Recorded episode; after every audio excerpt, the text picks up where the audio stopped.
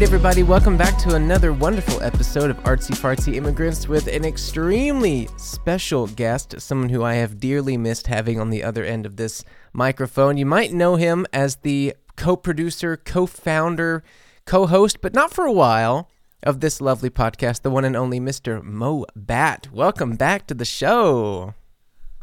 I'd rather describe myself as co-ghost. Co-ghost. But hi, nice to be back. Dude, we have so much to catch up on. I know, like, particularly my mom asks so often when you're going to be back.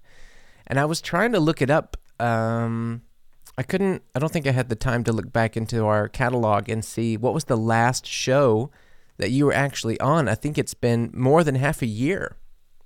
Unless there was like one special one in between. There could actually be, because let me think about it. On your birthday, we talked about me returning probably, and that didn't happen until now. So I guess it must have been before, right, quite a while before that. Yeah.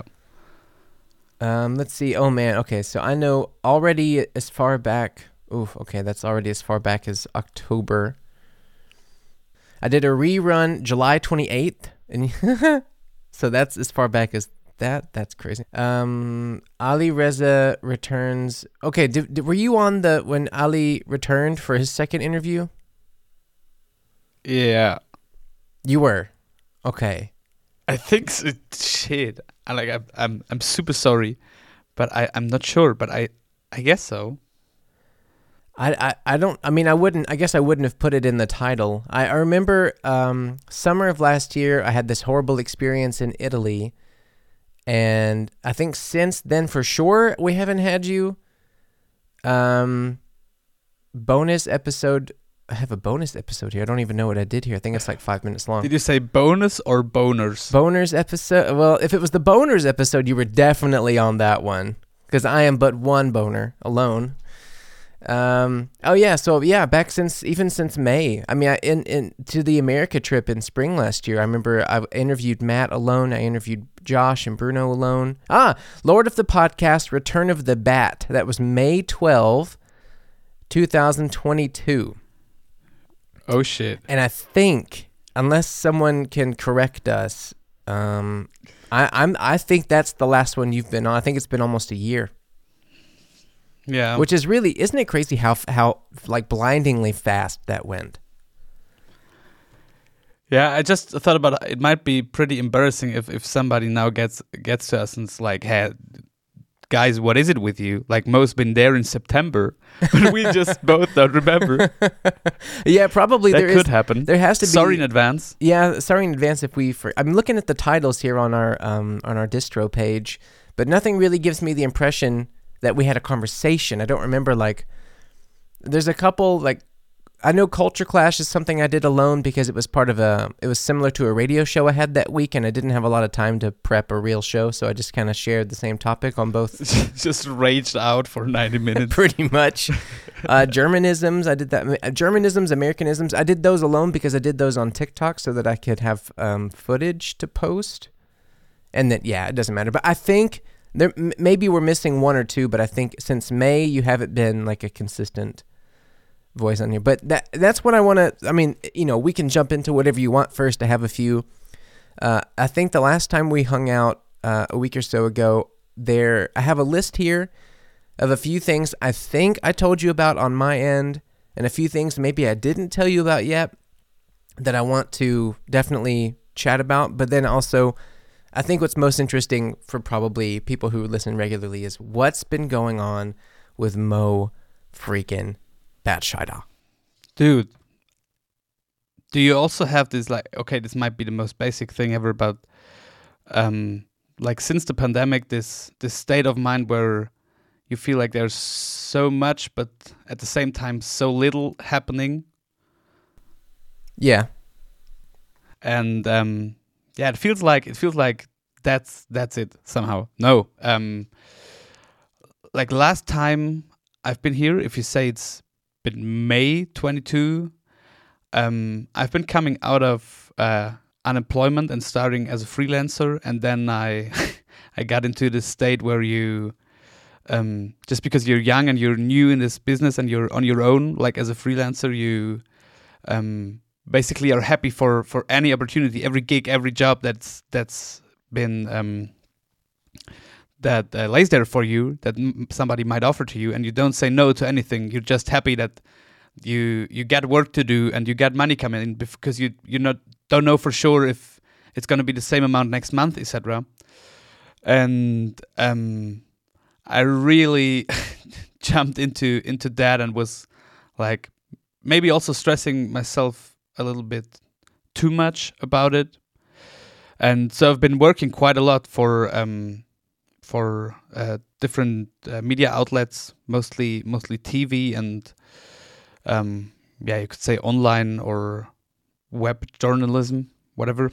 And it's been nice, quite a lot of experiences, but also like then to a little bit fast forward in last fall, I realized, okay, it's getting to a point where it's too much, and I'm just like chasing time too much. Like overbooked myself basically, and I'm running behind on so many aspects. Like I don't have enough time for all the jobs I thought I could do. Right. And obviously that also affects your like social life, or like when you're younger in this triangle, like work, social life, and sleep. You rather like tend to reduce sleep time than like social life or anything work related. And so I needed to find a balance there, and then I quit on some jobs, which sounds pretty hard, but there's nothing bad happened there. It's just that I realized that that's too much for me, and I cannot do that right now because it's also going into a direction I don't want to go to. Yeah, but it's still been nice. And so I quit there and had the opportunity to start something new for my main employer, which is Bayerischer Rundfunk, since last May, actually. What a coincidence. What a coincidence. And that's been pretty nice. And since then, I feel like I was able to have enough space in my head again to also like restructure. Sounds very technical, but basically that's what I did, like restructured my time and my time for also for like social life and for sleep and like the whole package. Like basically what's been happening is growing up. I mean, it's like with this extra work into these different branches of media, are you getting, you said you were getting more into like video journalism. Is that something that you wanted to do from the moment you started studying media and journalism? That is your dream to be more of an on-screen presence for a major network? Or do you prefer being more of a research behind the scenes audio guy? That's is that the big question basically? That's a big question, or it's not the big question, but it's a big question I often ask myself. And I still don't have a clear answer to that. Yeah, I've been thinking about this for quite a while now, because also my whole volontariat, like this 2-year like traineeship thing that you do as a journalist, that I did, which was like called cross media. So I did radio, TV, and everything in between. And I was always thinking about like, am I tending more in this direction or that direction? Do I have to decide here?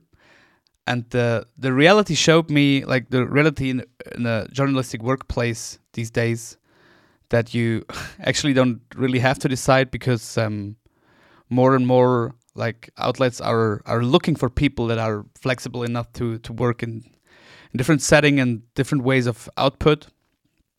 And for me, it's still like I enjoy both. I haven't enjoyed the times I had so far, like in front of the camera. I also enjoyed, or what I enjoy right now is like I'm developing a new format for BR Can't tell you too much about it right now, but nice. But that's something like I also it's an OnlyFans. Realize again, it's an OnlyFans PPR. Exactly, it's an OnlyFans. That I realized again that I enjoy like developing and planning and like more of the creative work in the background. And at the end, like my answer to that question is that I just really feel this very strong thing that made me fall in love with this job, like, or with the journalism in general. Yeah, which is telling stories. Yeah, and I've never been such a great like fictional storyteller, or as you are a songwriter with another level of like abstraction. Okay, but, yeah, yeah. So the good thing for me is in journalism, you don't have to, like, you don't have to create the stories. The stories are there. You just have to find them. You have to find them, and then have your approach on it. Right. And which isn't easy. It really isn't easy to do that. And I still love that. And so far, I enjoy like telling stories, sitting in front of a microphone, just like in this setting, or maybe also in front of a camera, but also like. Digging down in some kind of rabbit holes for research for 2 days, and then like creating a structure or a script for something. Yeah. So, I mean, maybe that's sort of a beautiful thing to sort of consider for our generation. I mean, I say our generation, even though you're a good stretch younger, but I feel like in our collective youth, it seems like a perfect opportunity where we are in 2023 to not actually have to so strictly choose between those types of positions anymore. Now so many people make entire livings and make entire industries out of whatever kind of creative outlet or media or presentation that they want, whatever makes them happy. You see, I mean, this is definitely outside of what you and I do strictly, but you see people who say, well, what I really want to do is grow my YouTube channel as a streamer, or for example, or make a Twitch account and blend those networks and build an audience, and then maybe they make a podcast with it, so then they have audio and they have visual and they have maybe they have a separate thing because they have a hobby for crime, so they have like a true crime TikTok series, you know, and you can basically say, I mean, studied or not studied, kind of what you prefer to do, and in your case that's telling stories. You don't really have to, I mean, maybe in Germany a little bit, but in general you don't really have to choose between strictly on-screen, you know, journalism, like being the face of the story, being the, oh man, what's the guy's name who broke the Woody Allen story? Rowan. Oh, he wrote the book. Oh man, Ronan Farrow. You can be like the, you know, the pretty face on screen who like broke the story, or being the research guy or the audio guy who tells the 6-chapter podcast about the crime that Bavaria never saw coming or something, you know, or in your case, you know, most likely a great sports story, because that's more of your passion, right? Yeah, that's also something that I'm kind of, how do I put this? Like thinking about again, like reconsidering it, yeah. Reconsidering or rethinking, like that sounds a little bit too hard because I still have this passion for it. But what I also realized during the past year is that I need to get out of sports, not completely, but I also need something else. Like I need a little bit of a mix. I also need other topics again besides. I get that. Besides all the sports stuff, and especially all that, because like sports journalism also means most of the time at these bigger outlets, like just you have this hustle of life all the time, whether you're broadcasting something yourself or not, but you're running from live event to live event, and there's this highlight, and then there's something like, I don't know, Super Bowl, important Bundesliga game, soccer Champions League, whatsoever. And it's from event to event to event to event, the whole calendar through. And yeah, I also need something else again. And it takes, I think doing sports journalism to that extent takes a really particular type of person. You know, they have to have this constant burn and them, like you said, to chase that hustle. And it, you know, I think it's a perfect moment for you in your life and your age and stuff, and changing, reconsidering what you study or what you want. That is exactly what being in your 20s is all about. I changed my mind I don't know how many times. I still, I mean, I'm early 30s, but I still have moments of like, is this particular interest of mine something worth devoting, you know, X amount of time to try and make some, not just making money out of it, but making, is it going to make me happy? Is it something I can really, you know, sacrifice putting, you know, so much time into? And I think it's good that you are so self-aware that you can say you've studied sports journalism up to this extent, or you've worked so many years in it, and that you aren't telling yourself that you're stuck or that you owe anybody anything. Because that's very easy to do as well, is to feel guilty, sure. To feel guilty. Like, oh, I've been, you know, friends with, let's just put a name out there like Max. I've been friends with Max in the sports journalism community for 7 years. And we always talked about, you know, working for whatever, ESPN together. I'm just being stereotypical. Yeah. But you have this, you know, passion and this dream and this community. It's very easy. I mean, I'm a sensitive guy. It's easy on my end for sure to feel that I can't change that because I would be, someone's relying on me, you know, to stay in that. Yeah, and you would feel kind of, what do you say, like ungrateful? Right, yeah, like, yeah, exactly. That's, you know, I know that stems from my dad. I talked about this a lot before, but like when my dad wanted me to be like a really great athlete, you know, yeah. Now that I'm older, I can reflect on all the effort that he made was actually, you know, I see his heart was actually in the right place. He just wanted to give the best support he could. That's the only way he knew how to do it. Yeah. But it was so intense and so much, you know, that my brother quit when he was in 7th grade or something. So from elementary school on through high school, I kind of didn't want to do it, but I felt like I had to, you know, and then I had to like push through. And it wasn't until I was a junior in high school, and I did it on his terms. Like I had to wait until it was fall, at like November, when the weather's cool, when the practices are less difficult, when the games are, you know, with a few hundred people and bright lights and the marching bands. Like, you know, I had to do it under his umbrella of rules. Like you can do it if you really think you still want to do it when it's fun. And so I did. I like basically counted down the days, and it really hurt me. I was really scared to do it, because I felt like maybe I'm being ungrateful or feeling guilty that he's put so much money and time and stuff. And he had such a, you know, the way he would talk about me to his friends as being this like rising athlete or this like super strong, fast, powerful person. You know, he didn't really talk about me or Bruce in any other context that positively. As far as I know, you know, he wasn't like, oh, Bruce is a great, you know, painter or something. It was just like, man, he would have been a great tight end, you know. And so that's probably where that stems from today. If I get stuck into a commitment with something that I'm not so passionate about, you know, it's good that you're not letting yourself fall into that unhealthy trap. Yeah, true, but also I feel like that is still like. A very different situation that you described, but because in my situation, and it's good that it is that way, I'm not that deeply like involved or nearly as deeply involved, like emotionally, etc. Because it's not a kind of family situation, but still a work situation. True, yeah. It wasn't the best connection there. Especially because in this business, like most of the people working there together.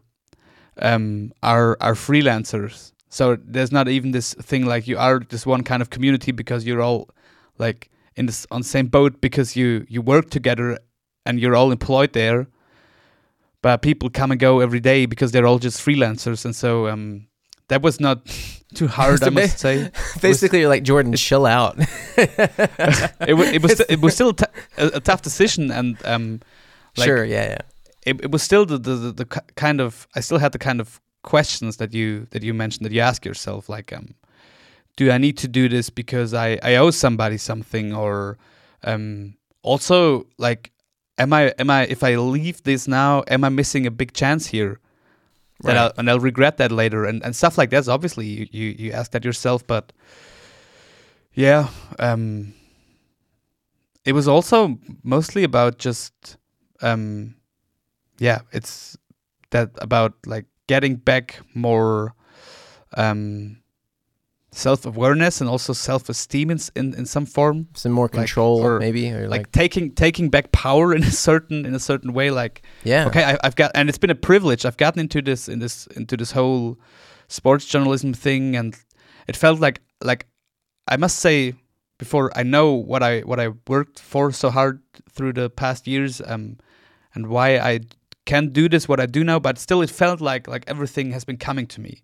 Yeah, I've gotten into this, and then there was a friend of mine who said like, "Hey, there's a job here, etc." And as I mentioned earlier, in this early stage, you don't say no to anything, and I wouldn't want to miss one of those opportunities. But it was just about time for me to make own decisions again, like actively thinking about, okay, do I want to do this, or is it just one more opportunity that is? And that's a nice situation. That's a big privilege that's coming up, and I say yes to it just because it is there. Right. Yeah. So mostly that was about that, and I realized I also need like some other topics in my work again other than sports, and so I'm just trying to go a little bit in that direction while still trying to do the kind of tasks and jobs within sports journalism that I still enjoy. Yeah. So just like changing the mix a bit. So if this particular path is something you're not completely fading out, but just seeing yourself going away from a bit, what is the angle or the position that is this sort of new glowing light for you? Like what is this thing now that you're working towards that you maybe now have more time to chase? That's a thing. Like I am still in a kind of process because I'm not completely sure about that. Oh, okay. And it's not like that I'm leaving one thing because I have this clear vision or this great goal lying somewhere else. Right. It's just more about you're knowing now what you don't want, but it's not so much that you know exactly what you do want. Yeah, exactly. And parts of what I'm doing in sports, I still very much enjoy. And so, since I don't know if there's something else that I want so much, that I like leave that one thing behind and focus on a greater goal or something. What I'm trying to do is like have my eyes open again and see what other possibilities there are. Yeah. For me, and while still doing the things in sports and journalism that I enjoy. And since I'm still kind of a freelancer, like I can build my month, my work days, however I want is too much, because obviously there's two sides of it, and you always need to discuss with your employers what works out, etc. whatsoever. Yeah. But the thing is, like I feel like what I would enjoy right now is like a 50-50 thing, and like 50% of my time like doing the things in sports journalism I enjoy, just like right now developing this format I do for them and stuff like that, or going out as a reporter or video journalist at times, and also in the news desk, the shifts I do there. That's all nice. And then the other 50% like look for something new, and that's where I'm a bit in a I would say like kind of trial and error phase, because I can imagine so many things. Like there are topics laying in the great field of economics that I find very interesting, as well as in when talking about cultural things and arts, just like politics. And there are so many different topics that I could imagine doing, so that I'm just trying to use that time I have a little bit more of now to find something to try out, basically. Yeah, yeah. But like I said, I think you're in the perfect position to do that right now. Still in your 20s, still in between. You know, you're a freelancer, so you're not locked into any certain position for a certain amount of time, giving you less free time to chase something new. And I think it's knowing what you don't want or knowing what you want less is equally as important as knowing what you do want. It's just as important, you know? So that's good, man. Sure. And I think I generally, I don't know how it is with you, but I feel like I'm a person that works that way in a little bit, like with many things. If life gets me down or shitty things happen or whatever, I always, like, my default, like, operating mode then is to come from that, like, to analyze and see, like, okay, now I've realized I don't like this and I don't want that and I don't want to go that way. So yeah, let's see from here what other options are left. Yeah, it's funny how often that works out in life, like even in personal situations or professional, the whole range of sort of the human experience. When there's any more than one option of a way you can do or exist or connect to something, more often than not, there is a moment where you realize, oh, I actually don't like that. I don't think I want to do that anymore. You know? It's almost easier to go, I don't want to do that, as opposed to, I think I really want to do that, you know? But I guess it's also just like an evolution, everything. Yeah, you know, like trial and error. I guess our ancestors at some point probably have tried to pet a lion or something. Right. Got eaten, realized, so that's not an option. You could just see like a caveman with a clipboard, like, tiger, not safe. Okay, well. Yeah, exactly. Now let's try the bobcat. Next. What do we have here? A mammoth. Like, well, we actually don't know if they're safe. Like, okay. If they're not safe, can we eat them? You can try. We haven't tried that yet. No, but that's cool, man. I'm glad to hear that you're, you know, changing things and finding things, and it, you know, it makes sense that it takes time. And you have this, your other podcast, She Happens. Has that also kind of been on a break for a while now? Or have you been taking a break from it, or how's that work now? Basically, yeah, we've had some breaks during the season. Because of different reasons. I feel pretty sorry for that. There's been like one, because normally we also like release weekly and do that since October, and now in January. And also this month there have been a few weeks where we couldn't bring out an episode. And that's not so nice, but there's like different kind of things like timing. And a lot of like this season, what I have to realize is that we really also have to reconsider some things there, like not in terms of thinking about whether it still makes sense to make the podcast or something like that. But I have to realize the 2 years before, the two seasons we've done until then, I've been able to do this in my, like, on my work time. It was part of my volontariat, the whole thing. Right. Yeah, of course. And now I don't have that time anymore. Is it not a situation like Artsy Fartsy where I can continue it on my own until you return? Like, is Vincent's, like, not, this isn't something against him, but like, is it not the same situation? Like, does he not have the capability to do a solo episode, or does he not want to? It's also totally normal. Like, first of all, there's also Corinna, so there would be two, and that works out sometimes. Like, if one of us can't do it, that the other two that are left make an episode. But the thing is, the whole, like, post-production, etc., all runs through me. Okay, yeah. And that's sense. Where I'm the only one that's capable of it.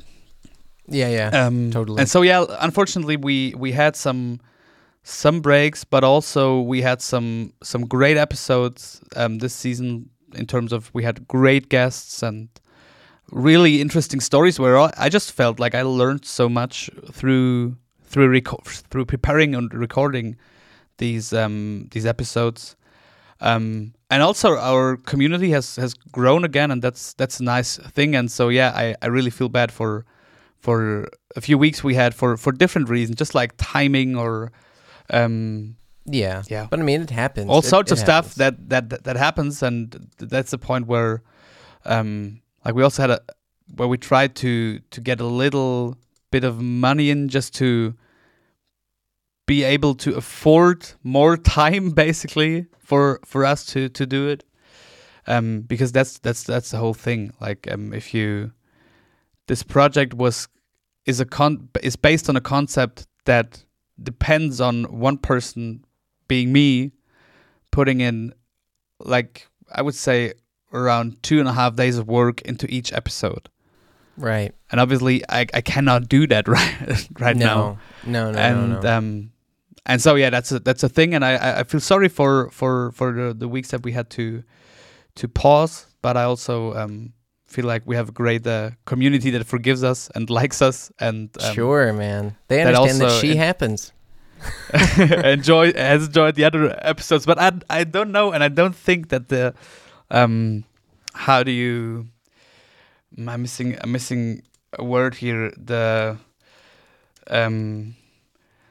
intersection between the She Happens listeners and the Artsy Fartsy listeners might be. I don't think it might be that. I don't think there's a huge crossover. maybe one. This might be the worst ever podcast cross promotion. Dude, you're having this other podcast, but it's not really coming out lately. Yeah. And it's all in German, and it's a lot about skiing. No, but that's, yeah. I wasn't sure what the case was with that one, but I knew that probably you also had to take some time. Well, I guess I was just testing to see if you were like, oh, I would never miss a week if She Happens, ever. Dude, nothing could stand in the way of that. I'm doing my best to not do that. I'm kidding. No, but now we talked so much about me and you. Like, it seems like you have a real agenda, because there's been happening very much on your side lately. I mean, I've definitely talked about a good bit of it on here on some solo episodes, but I think there was some... I made a little list, and I wasn't sure if we had already talked about it or not. Have I told you about the movie? I have. I still can't publicize too much of anything about it, but I do have my first... So I've been to the studios there at the Bavaria Studios, and I got sort of tested for how I'm going to look for the clothing and for the the hair and makeup and stuff. And I think it's going to be I'm going to look super different, man. Like, no glasses. They're going to definitely change my facial hair. They're going to do some funny stuff with my hair, and I like the way I'm dressed. So I really hope they have some good that I get, you know. I hope they capture it so that my mom and dad can go like, look at this crazy mofo right here. And that would have been a great tight end. Yeah, he would have been a great tight end, man. And then I go back the day that this episode comes out. I go back there again in the morning time. Thankfully, I believe I get to meet the actors, like the first on the call sheet type. I hope so. I think so. It makes sense, because they're having like a read through. So I got an email yesterday with the most recent draft of everything, and it's so funny. I feel like I studied film, and I know enough people in film that I should pretty much know all of the works of how things function. But every once in a while, I get an email with some information that I just don't understand. Like, I got this email. What they do, maybe they do this in other industries too, but when you get different drafts of the screenplay, they don't call them draft 1, draft 2, draft 3. They give them a color. So they say like blue draft, yellow draft, green draft, white draft, so that you can all stay up to date on which one you have. You say, oh, you got blue. Well, blue's the new one or whatever. And I think there's another code behind that, but it doesn't really matter. You can just know which color you have. And what I got was like 5... copies of it with the slightest alterations. One of them has like different things highlighted, but it's not like I'm a character with lines. If I was a character with lines, I would have my dialogue highlighted, you know, but I don't have dialogue. So some things are highlighted that are nothing that I think are for me at all. And then in a different version with a different title, the title is like a code or something.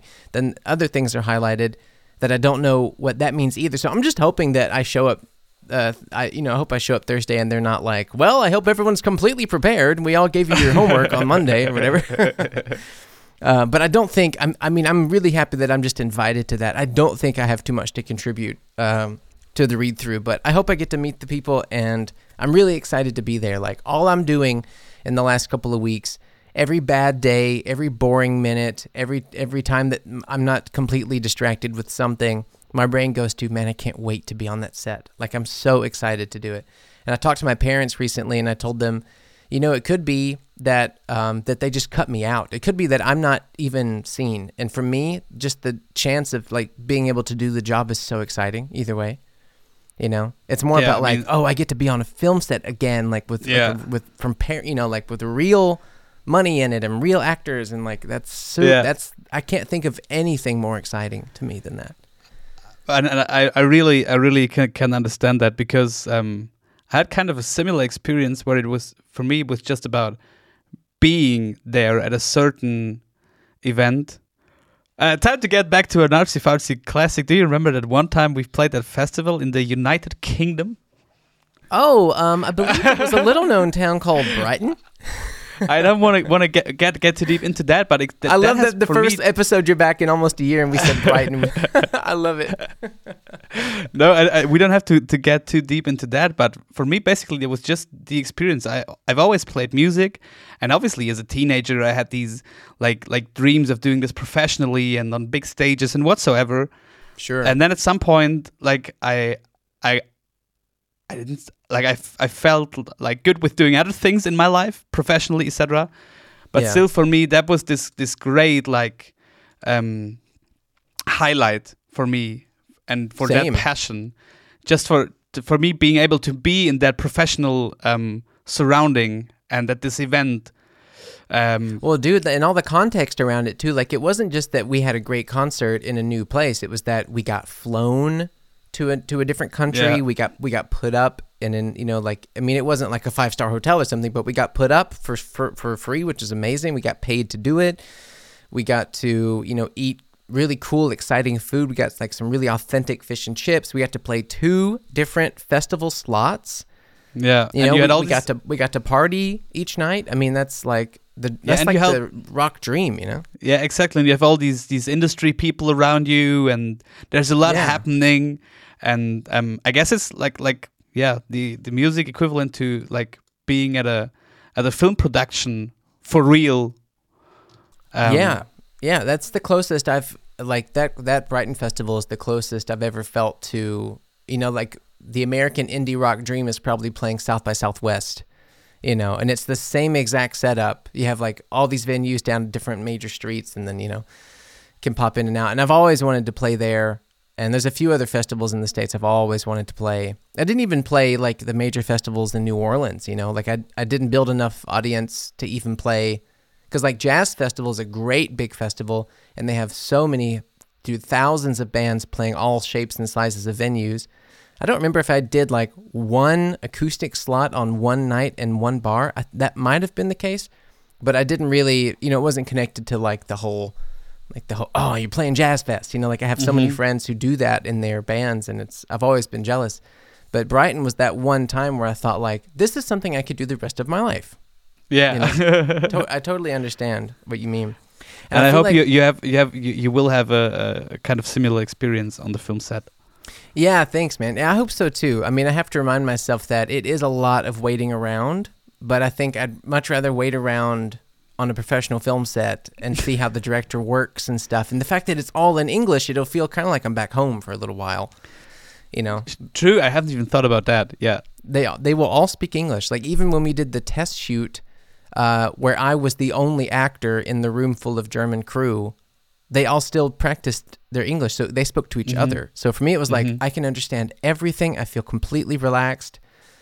I didn't have to worry that, you know, I don't know. Sometimes it's funny when you're in a room and you're the only one who struggles to get everything. Sometimes you wonder if they're talking to you or if they're talking about you, not in like a high school way, like, oh, they're talking about me, but maybe they're wanting something different out of me that if I could just hear them, I could show some initiative and just do it without them needing to be like, right, okay, I'm going to ask him. You know, if I just heard them saying like, well, maybe if he turned his back a bit more, then I could hear it and be like this? You mean like this? You know, like I could already try and be the best version of what they need. So anyway. But that's kind of like the Artsy Fartsy Immigrants essence there. Like this being is a very special moment for you, not just because you're being on a film set, but you are in a professional surrounding completely in English again, which hasn't really happened to you in years, I guess. No, I this might be the first time it's ever happened. I mean, not to say that, of course, many, if not almost all Germans that I've interacted with since I've lived here have spoken English to me, but to be in a completely English setting, yeah, I think this is the first time, which is crazy. It's like 7 years. That's really wild. And then did I tell you about this this Bavarian, like, We Are the World song? No. What? Who's going to be the Dylan character? Oh, that's exactly who. I told my dad on the phone. I was like, that's the one I want to be. Dude, so I got this, like, a few weeks ago, I got this email from someone I didn't recognize, and it was all in German. And sometimes because of Facebook, like because of Meta owning WhatsApp or, you know, did they want website, your credit card information or anything? Well, dude, I mean, they might as well have asked, because my first thought was, oh, this is spam. And my first thought was, like, I get, like, ridiculous emails from, like, it'll be like Emma at C2349xy.net or something. And it'll be like, Jordan, like, at Jordan Prince. We, you know, not even my name, but just my Instagram handle. Like, we love your content. We'd love to set you up with our production or whatever. So there's always spam like that. And this was a huge email, like two pages. A lot of the different things highlighted, a lot of, like, referencing what they were. It's so confusing. And I was like, I don't really want to read this. And so just to protect myself in case it was something from, like, the government, I sent it to Efi, and I was like, can you just look at this and see if it's real? And she read it, and she was like, oh, it looks like this production company in Munich wants to hire you to sing in this group of local musicians in the style of We Are the World, to sing against AFD, like in this political thing. And I was like, oh, okay. I was like, She was like, I think you should respond. I think you should see what they want. So I wrote them back. I usually try to write back in German and kind of be respectful and, like, you know, just explain I'm not so good at, but this, for some reason, I just went full English, and I just wrote back like, hey, I got your email. Thank you so much for writing. I'm sorry, I don't quite understand everything you're asking. Could you send me the form again, or send me something in English? And they responded the same day. They're like, of course, Jordan, thank you so much for getting back with us. The director of the project, Hans, wants to call you about it. And I was like, oh, okay. All right, yeah, he can call me. You know, I just preferred, like, an email. But then the guy called, and it turns out it's this, like, major German film and television director. His name's Hans Steinbichler. Hans Zimmer. It's Hans Zimmer, man. What the fuck? Turns out this guy is a pretty good musician, man. Hans Steinbichler. And he, you know, do you know that German series Das Boot? Yeah, sure. Yeah, he did that. That's his show. From what I can tell, I mean, that's what his IMDb says. And he's doing a Bavarian We Are the World against AfD. So, like, he called me, and he's, I will be totally honest, he's so nice. He's so nice. Super nice guy. He called and basically was like, hey, I saw your Daily Bread video with you and the choir. Because he was just randomly researching local artists. He was, like, Googling Munich rock, Munich rap, Munich whatever. And he found me through the Daily Bread video, which is really funny because I didn't even know that that's something people can discover. Like, I kind of, at this point, I feel like they have to find the German videos first, and then they find out that I do other things. So that was kind of refreshing. And then he said he really liked my voice. He wanted me to do it. And the project is basically, he has hired a composer to write an original piece that, like, is basically inspired by what We Are the World was doing, like, people all together, different faces, singing against or singing for a cause. And so he was like, we're going to have a meeting on Valentine's Day, which is really funny. Or maybe it was the day after. It was, I remember thinking, like, don't you guys have anything to do? Anything better to do? But they said, come down to the studio. Ironically, or coincidentally, it's next door to David Reichelt's studio. So I've already been there before, and I didn't. For me, it was funny. Like, oh, I know exactly where this is. And I went down, and I met a few musicians that I have seen before. I don't know if you know this really cool, really fun black guy. His name's Steven. He plays Oh, he plays in a few different bands. Man, damn it. Now that I know him and I have him in my mind, but for some reason I can't think. He was in, I think he played with Inside Golden a few times. He played with, anyway, he's a great bass player and he plays a lot of blues rock and stuff too. So I saw him, we hugged, and then I saw another musician that I recognized and we caught up a little bit. And this guy, Matthias, who is, I don't know if he's actually the composer of the song or just the producer, like just the engineer of the track, but he came in the room. And the funny part was I got to the studio, I saw these musicians, and I knew that I had missed some sort of like brief, you know, I missed like the explanation. So I was waiting for the director to come into the room and sort of retell me what's going on. Why are we at the studio now? Are we recording something tonight? Like, what's the deal? And this Matthias guy comes in the room and he says, "Hey, Jordan, do you want to sing something?" And in my mind, I thought he meant like a jam, like just for funsies. Like, do you want to sing anything? In this room, there's guitars and piano, you know? I knew you were starting like scatting. Well, dude, I went, no. And I felt so rude later because then I realized what they were doing was I had missed the brief, so people were taking turns one at a time going to Matthias's room and singing a line of the song as a demo. Ah. So he was like, "Jordan, you must know what's going on. Do you want to come with me now? It's your turn if you want." And I was like, "No." And then later I saw him again and then I understood and I apologized and we had laughed about it. But then the director came in, explained everything to me, gave me the text sheets, showed me the song. They played like a demo of it on their laptop. And I checked it out. And then, because I don't really get every line, I can send it to you and show you. But it basically, it's very, you know, it is what it is. It's a song that's like anti-AFD. It's very, we are together. It's like Gemeinsam. You know, we are like, and it's like different genders, different ages, different races, everything all together. Like we are, you know, we are the world. And they brought me in. Did you wear huge sunglasses? Yeah. I should have dressed like such a jerk. I should have come in there like such a pompous. I went to the studio. Dude, that would be the one chance for me to wear a leather jacket, yeah. And a red leather jacket. And nothing else. Just that, like one of those paper thongs you get at the massage parlor. And I went into the room and I sang a line. And then I asked the guy if I could try and translate it to English because one of the phrases was so many like ich and ush sounds that it sounded like a bird struggling to feed its babies. You know, like I wasn't getting anything out. So we translated it and I tried it again. And then it felt good. And then the Matthias guy was happy. So then I left. And this weekend... So you recorded the whole thing on that one meeting on Valentine's Day? Just one line, just the one, like, just just one passage that I would sing alone, but I didn't sing the chorus or anything yet.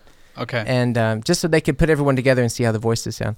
And they called me this weekend and they said they were really happy with it. And I mean, they were super, super, super, super nice. This guy Martin, who was, I think he's the one of the producers. He's like running this whole thing kind of, and. So they booked me to come back to the studio next month, at the end of this month, and sing my line again, like really professionally for the final version, and then to sing on the chorus. And then on early March, they're going to film it. And I don't know what they're going to do with it, if it's just going to be for YouTube or if they plan to try and air that on TV or something. Mm-hmm. But it's paid, so, I mean, you know. It's funny. I'll do it. Why not? But it's you know. That's how easy it is to buy you for political causes. Well, dude, I told my mom this story on the phone the other day, but there's this great interview with this comedian, Eugene Levy. He's this great actor. And he said that one of his early jobs, he felt really stupid. He was like dressed in this dumb way and he felt like, he's like, I feel like such an a-hole. And he turned to this actor on the scene with him and he was like, man, what are we doing here? Like, we look like assholes. And then the guy leans over and says, you know, Eugene, it doesn't say asshole on the check, you know? Which I think is such a good line. That's such a smooth way of saying, like, you're getting paid, so just shut up. Just do it, you know? And, you know, I don't, the only other names I knew on this list, I think, I don't know if she's confirmed for sure, but I saw her, like, headshot. It's like Amy or Ami Warning. Don't know her. You know, Amy Warning, Ami Warning. I think she's Amy Warning. I don't know. But it's Matt Austin's girlfriend. They tour together a lot. Ah, okay. Her dad's like a reggae Wally Warning. Okay, no. They always have posters up in Munich. I feel like they're always playing like Ampere and stuff in Mufuthalle. Mm-hmm. But anyway, yeah. So that's like this Gemeinsam song. That's just for me such a funny experience. But that's been the most recent update, like besides the movie. But I feel like everything is just kind of waiting. Like I have this movie stuff coming, but I still have to wait. And like every day is sort of like just a sprinkle of information. Like, oh, okay, Thursday you have this thing, but I don't know.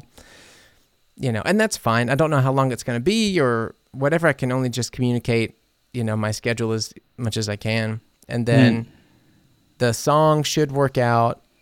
And then otherwise, dude, like I'm waiting for this trip to America at the end of March. And then we'll be gone through May 5th. That's crazy. That's really crazy. And before that, we're moving into the new house. That's already less than 3 weeks away. It's like a little more than 2 weeks away. Dude, I was thinking like there's been much happening lately on my side, but look at you, like song projects, movie projects, I mean, moving in the new house, US trip. I mean, like the full house, package. Sure, like the house, sure, is a lot on the back end, but it's really funny how like I seem like what I'm doing now is I've prepared a lot of radio shows in advance so that I don't have to record them in America. Mm-hmm. And what that means is now I'm at the end. Now the radio shows are prepared. And until this movie stuff starts or until the song starts or until we go to America, really the podcast is kind of the only thing, you know, like filling that time for real, which is just a few hours a week. So a lot of it is actually, I feel like, planning in advance, but then just waiting. And something about that is killing me right now. Something about just the waiting for something to happen. Yes, I know I have other things going on, and yes, there's a lot of things to do at the house, but I'm someone who gets this constant itch to work on something. And I know that will come where maybe it even comes next month where I'm overwhelmed. Maybe even next month I'm like, man, I need a break. But in this moment, I've prepared everything so much that I actually will just have to wait for probably more than a week now. And that can be the toughest thing. Dude, I hate it. I hate it because I want to feed my time with something that, like, it may sound stupid, but not necessarily wanting to fill it with creating something. Like, mm-hmm. I don't have to sit here and be like, I have to write a song or whatever. But I just need to feel like, okay, well, there's a podcast to do. I have to do 2 radio shows. I need to prepare this. I need to like record that. I like having this feeling of like, there's something to do. I should do it. Because otherwise I'm just at the house and sure, sweeping things up, framing photos, finishing some painting, decarpeting a floor. Like that is work, but I feel less productive doing work like that than I do doing work at this desk, which is strange. Yeah, but that's how do you they call it, like the... I'm missing the philosopher here. Sorry, but it's like homo faber. So the creating... the creating working human and the homo ludens, like the playing creative human. Would you call me? No. Whatever. I don't know how that even came to my mind. What I wanted to say in the first place is I can really understand that, and I have the same issue and like terms of rotation of my thoughts in these kind of situations. Mm-hmm. So, but I also got to say, like, the past hour or so has been really great for me. It's great to be back, and it's been really, I can tell you, making my day and probably also my week so far. I know, what is it, Tuesday? It's only Tuesday. Okay, it's Tuesday. I've worked in the weekend, so it's I'm shifted a bit. But are you wrapping things up right now? Is this a wrap up? Probably tending towards it. Right. But what I wanted to say is busier than me, so You gotta do it how you can do it. What I wanted to say is that this feels really, really good and kind of feels right. Just it feels like natural to be back here. Dude, this show needs you. People are tired of hearing me rant for 45 minutes about not too much. Did you? I don't expect you to have listened to anything because it's really annoying for you to listen to it. But I did a whole episode and a half basically on just ranting about my feelings towards Tolman. Yeah. I've been through that. And dude. To save yourself from yourself, no. Joking here. I need you to save myself from myself. Yeah, that's true. I really want to be back more often, and I probably there could be weeks where I won't make it, but let's make this a thing again. This feels good. Yes, please, man. I mean, basically, this time slot that we booked today works for me 99.9% of the time every single week.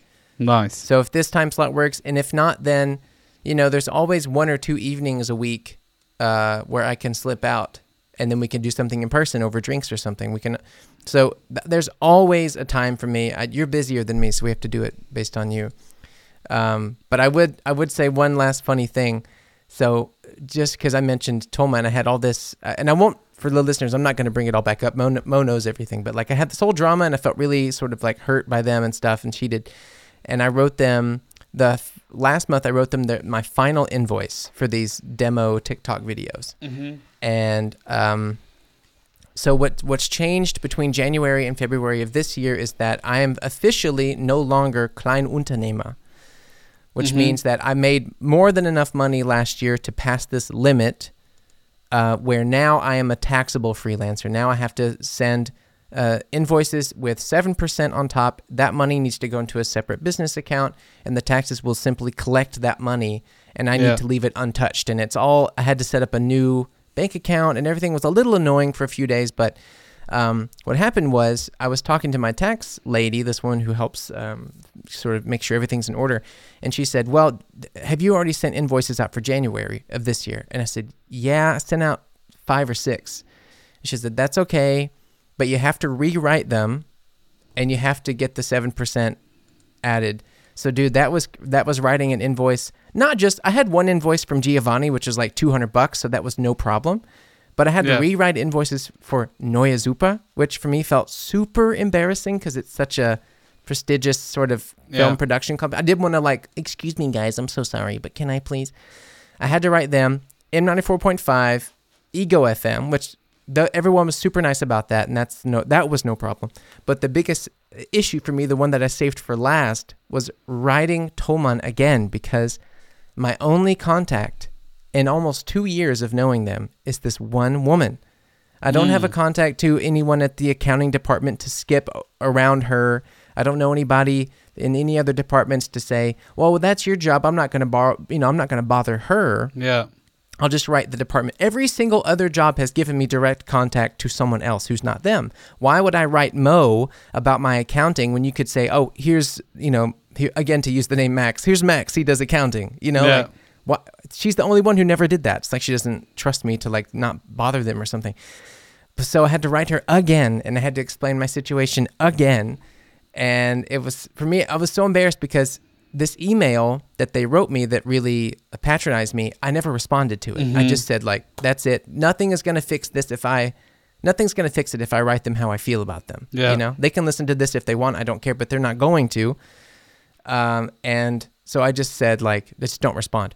And so the only correspondence she had gotten back from me since that email was like this super, I did it so formal. It was like AI wrote it. I was like, like hello, like no name, just hello, comma, I am no longer Kleinunternehmer. This means, unfortunately, I must add a tax to so-and-so. So then I had to send like a Stornorechnung, like a cancellation invoice back to them to cancel out the money, then to make a separate new invoice that added the VAT on top, so that they sent the VAT, but with a clean invoice, and I had to do that for 6 different entities. And at the end, I was just I really hated that I had to communicate again with her. And basically, it's this, just like this faux kindness thing of like happy to hear that things are da da da da, like no problem over here on this end. And I just want to be like,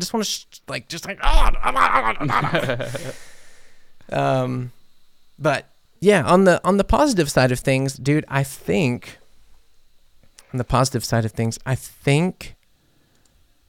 by the, maybe, well, I don't want to jump the shark here, but it could be that in the next month or so, I could reach 100,000 Instagram followers. Ooh. That's wild, man. That's really, Will they give you something then? Really wild. Like an award or something? I'd love to get like a nice little Instagram plaque. Wouldn't that be cool? Like the YouTube plaques that people get when they cross like millions of streams. Yeah. Yeah. But that's probably not going to happen. Probably all I'll get is the disappointment that nothing changes. But hey, you can like buy the certified like badge now, the blue one on Facebook, right? Or is it also for Instagram? Also for Instagram. Like they just copied what Musk is doing at Twitter. I think it's 11. But didn't they cancel that? 11 euros. Didn't they cancel it? Because Twitter did, I think, but I'm not sure. But Instagram wants to do that, as it seems, for like 11 euros per month. You can get your blue badge. It's actually more for iOS. Isn't that ridiculous? It's like 11 for computer and 15 for iOS, which doesn't even sound fair. Why wouldn't you want one payment for both checks? Mm. So does that mean if you go to my Instagram through an email click, you don't see it? And if you go on your phone, then you see it? At this point, like, I have applied for that blue check so many times. That if they're asking for people to pay for it now, I'm just not going to worry about it anymore. Yeah. It's ridiculous. And I'm going to assume that everyone's paying for it. Because it's just not... That's why I just put a crown after my name. I was like, I'd rather just have this crown, Jordan Prince, boom. The numbers are there. Stay humble. It's all there. Stay humble. Just a crown. Stay humble, man. Bitch, be humble. Dude. Oh, yeah. Well, look, I understand you got to go. I'll leave you with one tease here. I think I told you last time I saw you that I have I have several new songs, but I have basically two very recent new ones that are really fresh. And I think I told you that our friend Giovanni has asked if he can produce them because he wants to basically test the waters of doing something different than electronic music. And he has great gear and stuff. So yesterday I recorded the acoustic skeleton of that song.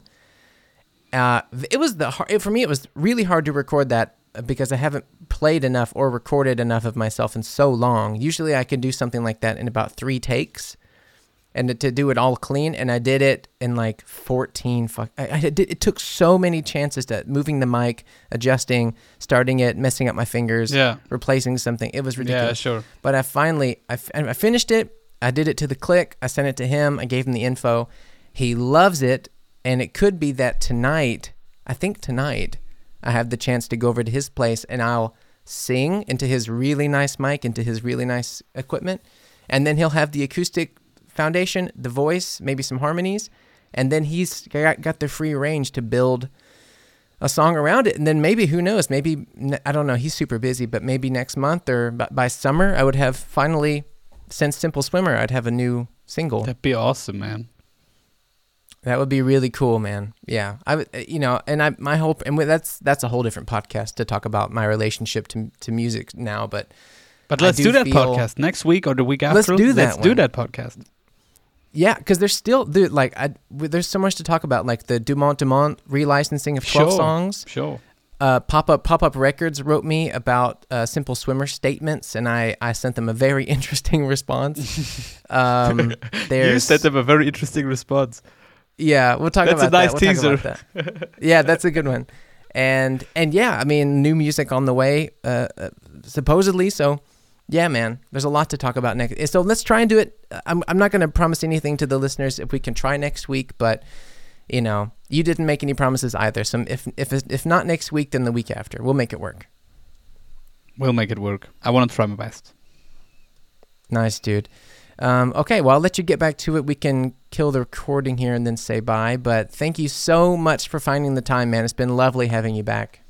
I really enjoyed it being back, and I want to be back more often. So talk to you very soon. All right, buddy. All right, guys. Thanks for listening, and we will talk to you next week. Bye-bye. Ciao. Hey, guys. Thank you so much for listening to today's episode. If you enjoyed today's episode, if you got anything out of it, if you had any fun, had a laugh, had a cry, anything at all, please go on over to Spotify or Apple Podcasts or wherever you listen to the show. Give us a rating or a review or a comment, or just share it once on Facebook or Instagram or Twitter or whatever platform you prefer, even just sharing it over WhatsApp or iMessage or whatever Android is to your friends. Anybody who you think would connect to this or feel something or enjoy it, it really helps sort of affect the algorithm, and it really does help draw people to the show. All of our social media links are in the description. If you want to follow us on TikTok or Instagram, commenting, liking things really helps people see what we do here. So hopefully we can have Mo on next week. I think that's going to be the plan. And otherwise, thank you as always for listening. You guys are the best, and I hope you have a great week. Bye-bye. Look out, baby. The saints are coming through. And it's all over now, baby blue. Artsy Fartsy Immigrants, ein Podcast von John Prince und Moritz Batscheider, produziert für M94.5.